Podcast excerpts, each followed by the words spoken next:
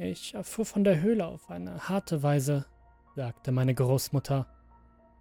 Meine Schwester und ich hatten das Ist nicht auf dem Feld gesehen und stießen auf den Handelsmann. Wir dachten, wir würden ihn verstehen in all seinen Arten und Formen, dass wir ihn überlisten können. Doch eines Tages waren wir im Wald und spielten am Bach, als der Freund meines Vaters auf uns zukam. Er war ein netter Mann, denn er hat uns geholfen, als wir eingezogen waren, und er kam einmal im Monat zum Abendessen zu uns. Er sagte uns, dass er uns etwas zeigen wollte. Wir dummen Mädchen folgten ihm wie kleine Welpen in die Höhle. Wir hatten gerade ein paar Schritte hineingesetzt, als ich spürte, wie etwas meine Hand packte und ich hörte, wie meine Schwester vor Schmerz heulte. In der Dunkelheit gab es ein Kichern, während es uns näher heranzog und sich in unser Fleisch hineinfraß. Ich glaube, wenn ich alleine gewesen wäre, hätte ich keine Chance gehabt. Oder wenn ich an diesem Tag nicht zufällig rot getragen hätte. Doch ich kämpfte, und das ist nicht, hat mich losgelassen. Nicht, ohne mir etwas zu nehmen, was mir sehr wichtig ist. Und zwar meine Finger.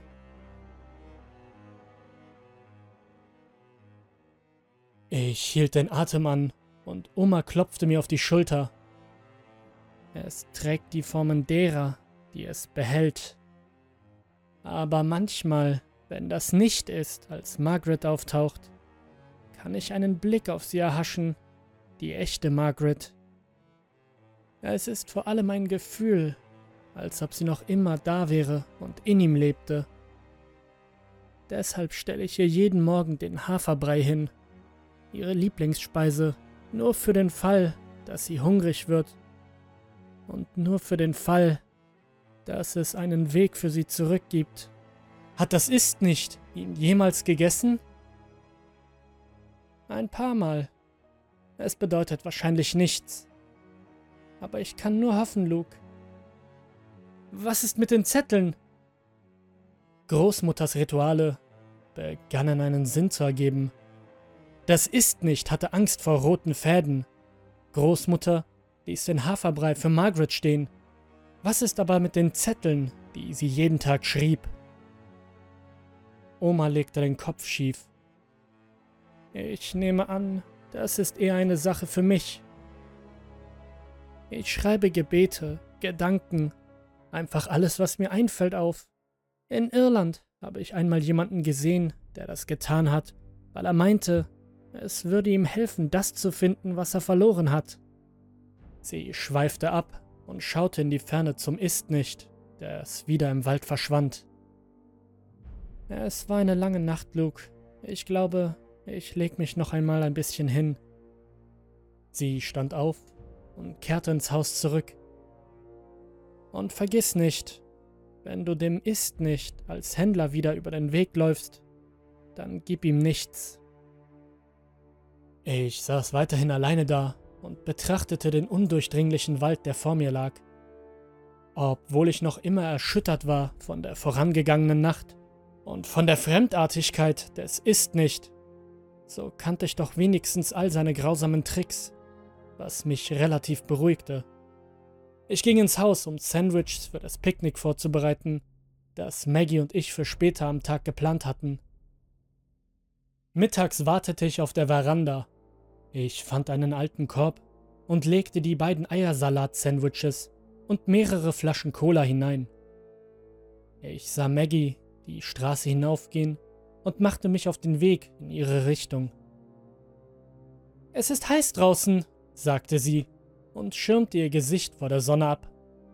Lass uns ein schattiges Plätzchen suchen. Sie nahm meine Hand und führte mich gegen meine Vorbehalte in den Wald. Ich konnte ihr nichts von dem Ist nicht erzählen und wollte nicht wie ein Baby wirken, also hielt ich meinen Mund. Nachdem wir eine Weile gelaufen waren, fanden wir einen geeigneten Platz und setzten uns zum Essen hin. Als wir fertig waren, legte sie sich ins Gras und drehte ihren Kopf zu mir. Ihre Haare lagen aufgefächert auf dem Boden und sie grinste mich verschmitzt an, bevor sie nach einer kleinen Weile sprach. Willst du nicht küssen, Luke? Zaghaft beugte ich mich vor, und die Worte blieben mir im Halse stecken, bevor meine Lippen ihre trafen. Sie fühlten sich kühl und weich an, und sie schmeckten aufgrund der Cola ein wenig nach Zucker. Ich liebte es. Eine kleine Speichelspur blieb zwischen unseren Mündern, als wir uns trennten. Ich konnte sie nicht direkt ansehen, weil ich so rot wurde, aber ich hielt ihre Hand ganz fest. In meinem Kopf drehte sich alles. Ich bin gleich wieder da. Ich muss nur eine kleine Pause machen. Du verstehst schon, meinte Maggie kichernd und erhob sich, die Colaflasche noch immer in der Hand.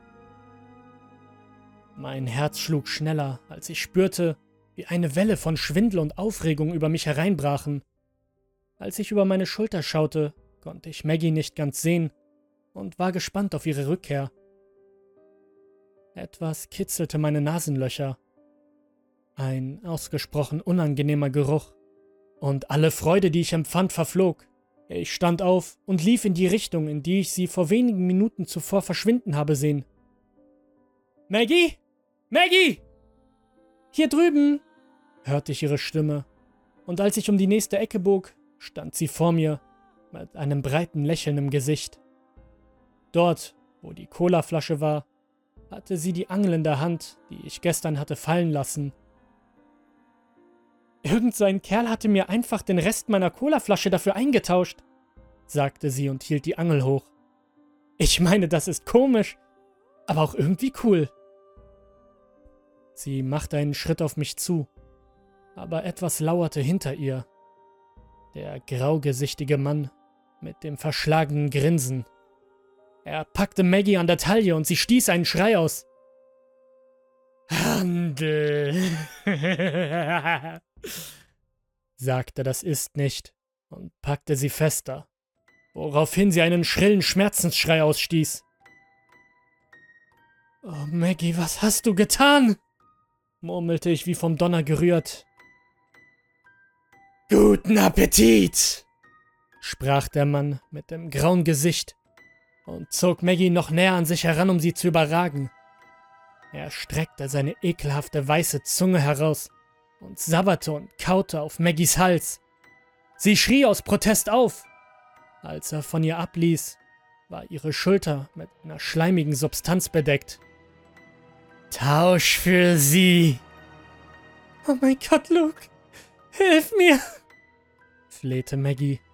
Tränen liefen ihr über das Gesicht. Ich schüttelte weinend den Kopf. Es, es tut mir leid, Maggie. Aber ich kann nicht. Bitte, bitte hilf mir.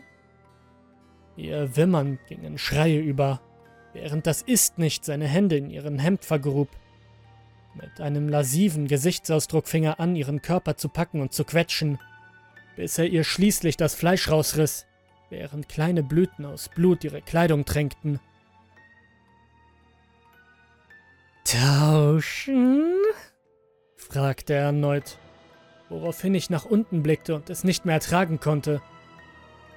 Ich hörte ein Knirschen und einen Schrei, als das Blut gegen mein Gesicht spritzte.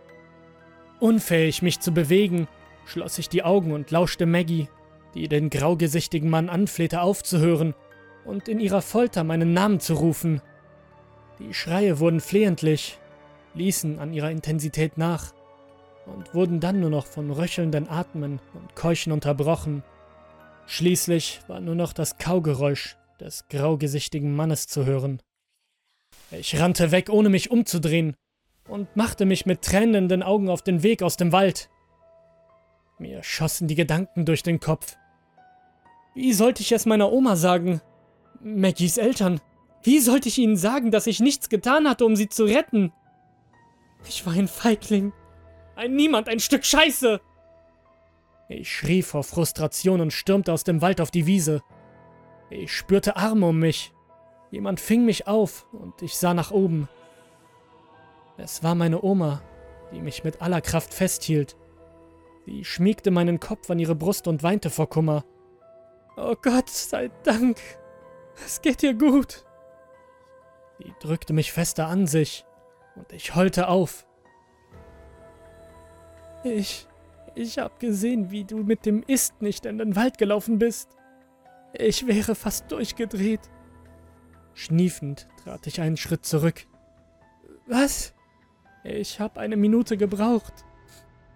Ich hab seit über 60 Jahren nicht mehr erlebt, dass das Ist nicht die Gestalt meiner Schwester auf diese Weise benutzt hat.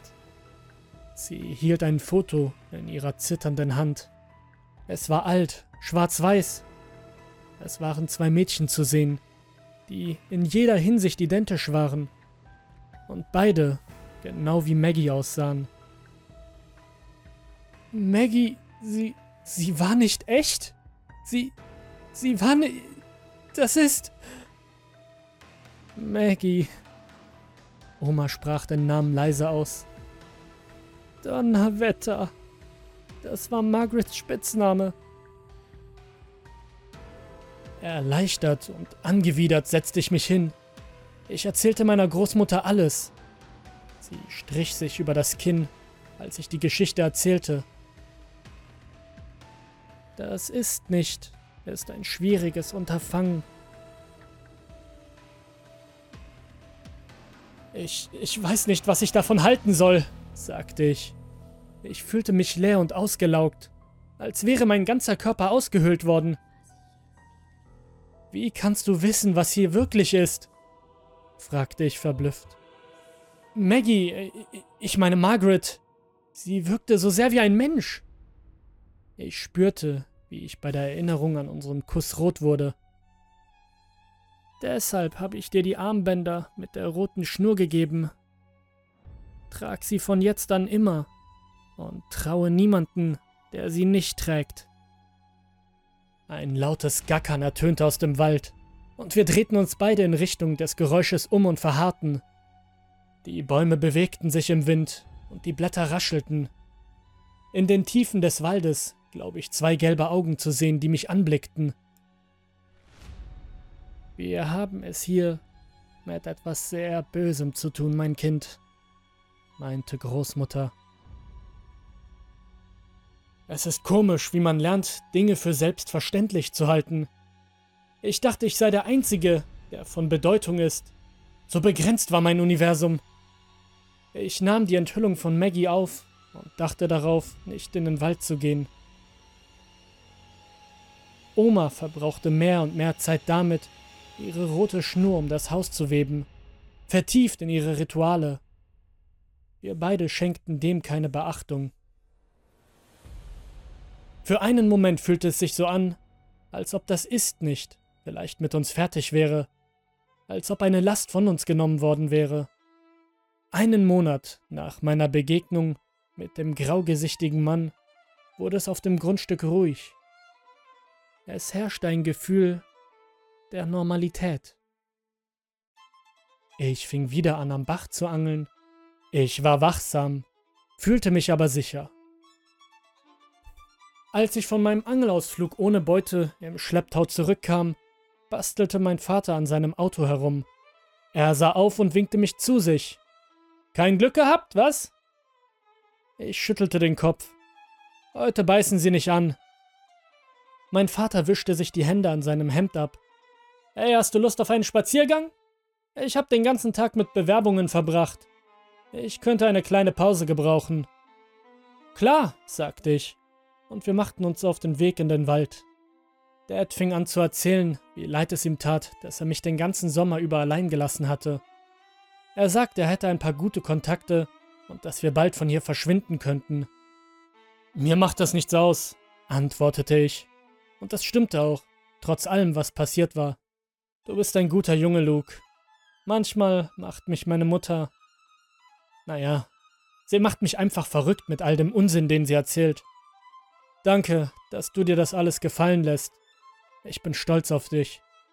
Du entwickelst dich zu einem großartigen jungen Mann. Ein Gefühl von Stolz erfüllte mich, und ich blähte meine Brust ein wenig auf. Wir gingen weiter und ich achtete nicht wirklich darauf, wohin wir gingen. Doch dann hielt mein Vater mir den Arm hin und hinderte mich daran weiterzugehen. Sieh dir das mal an! Direkt vor uns befand sich ein großer Felsen, der in den Fuß eines Hügels eingelassen war. Vor uns befand sich eine Öffnung. Es war eine Höhle. Ich spürte, wie mir das Blut in den Adern gefror. Lass uns verschwinden von hier, Dad, forderte ich und trat einen Schritt zurück. Was? Machst du Witze? Schau mal, wie klasse das ist. Komm schon, stell dich nicht so an. Er nahm meine Hand. Ich sah an mir herunter und stieß einen Schrei aus. Was ist mit deinen Armbändern passiert, die du von Oma bekommen hast? Die roten! Er schaute mich fragend an. Ich hab dir doch gesagt, Luke, dass ich nicht an diesen ganzen verrückten Scheiß glaube. Er schob seinen Kopf vor. Komm schon, Kumpel, lass uns gehen. Ich ließ seine Hand los und entfernte mich von ihm. Tränen liefen mir über das Gesicht. Du hast ihn erwischt, nicht wahr? Pech für dich, Luke. Mit einem Grinsen verschwand das Ist nicht in der Höhle. Bist du sicher, dass du mir nicht Gesellschaft leisten willst? hörte ich ihn sagen. Es ist echt cool hier drin. Du verpasst was, mein Lieber. Dann ertönte eine weitere Stimme, aber dieses Mal war es Maggies. Bitte hilf mir, Luke. Es ist so dunkel hier drin. Du darfst mir deine Zunge wieder in den Hals stecken, wenn du reinkommst. Aus der Höhle ertönte ein tiefes Lachen, das leise begann und immer lauter wurde, bis die Höhlenwände zu beben begannen. Ich stieß einen Schrei aus und rannte zurück zum Haus meiner Oma. Als ich dort ankam, riss ich die Tür zum Büro meines Vaters auf, das mit einer dünnen Staubschicht bedeckt war. Da rannte ich nach draußen und rief laut nach meiner Oma. Sie war im Garten und machte sich auf dem Weg nach vorne. Als sie das tat, tauchte das Ist nicht in Gestalt meines Vaters aus dem Wald auf und lief die unsichtbare Linie über das Feld. Meine Großmutter heulte auf und fiel auf die Knie, als sie schließlich realisierte, dass ihr Sohn dem Ungetüm begegnete. So habe ich sie noch nie erlebt. Doch schließlich weinten wir zusammen, trauerten, dass mein Dad, ihr Sohn, uns auf diese Art und Weise entrissen wurde. Das ist nicht. Er erscheint noch immer bei uns, wenn auch nicht mehr so oft. Wir haben unsere Routine beibehalten. Jeden Morgen binden Oma und ich die rote Schnur um die Bäume, die unsere Barriere bildet. Wir stellen jetzt zwei Schüsseln mit Essen nach draußen. Eine mit Haferbrei, die andere mit Rindfleischeintopf. Wir legten unsere Zettel auf die Erde, um uns an die zu erinnern, die wir verloren haben, die wir geliebt haben. Ich werde weiterhin solche Zettel schreiben, Dad. Diese Worte sind für dich. Nur für den Fall, dass du noch da draußen bist. Nur für den Fall, dass es jemals einen Weg zurück für dich gibt. Nur für den Fall, dass das, was verloren ist, gefunden werden kann. Ich werde es weiter versuchen. Ich werde es immer weiter versuchen.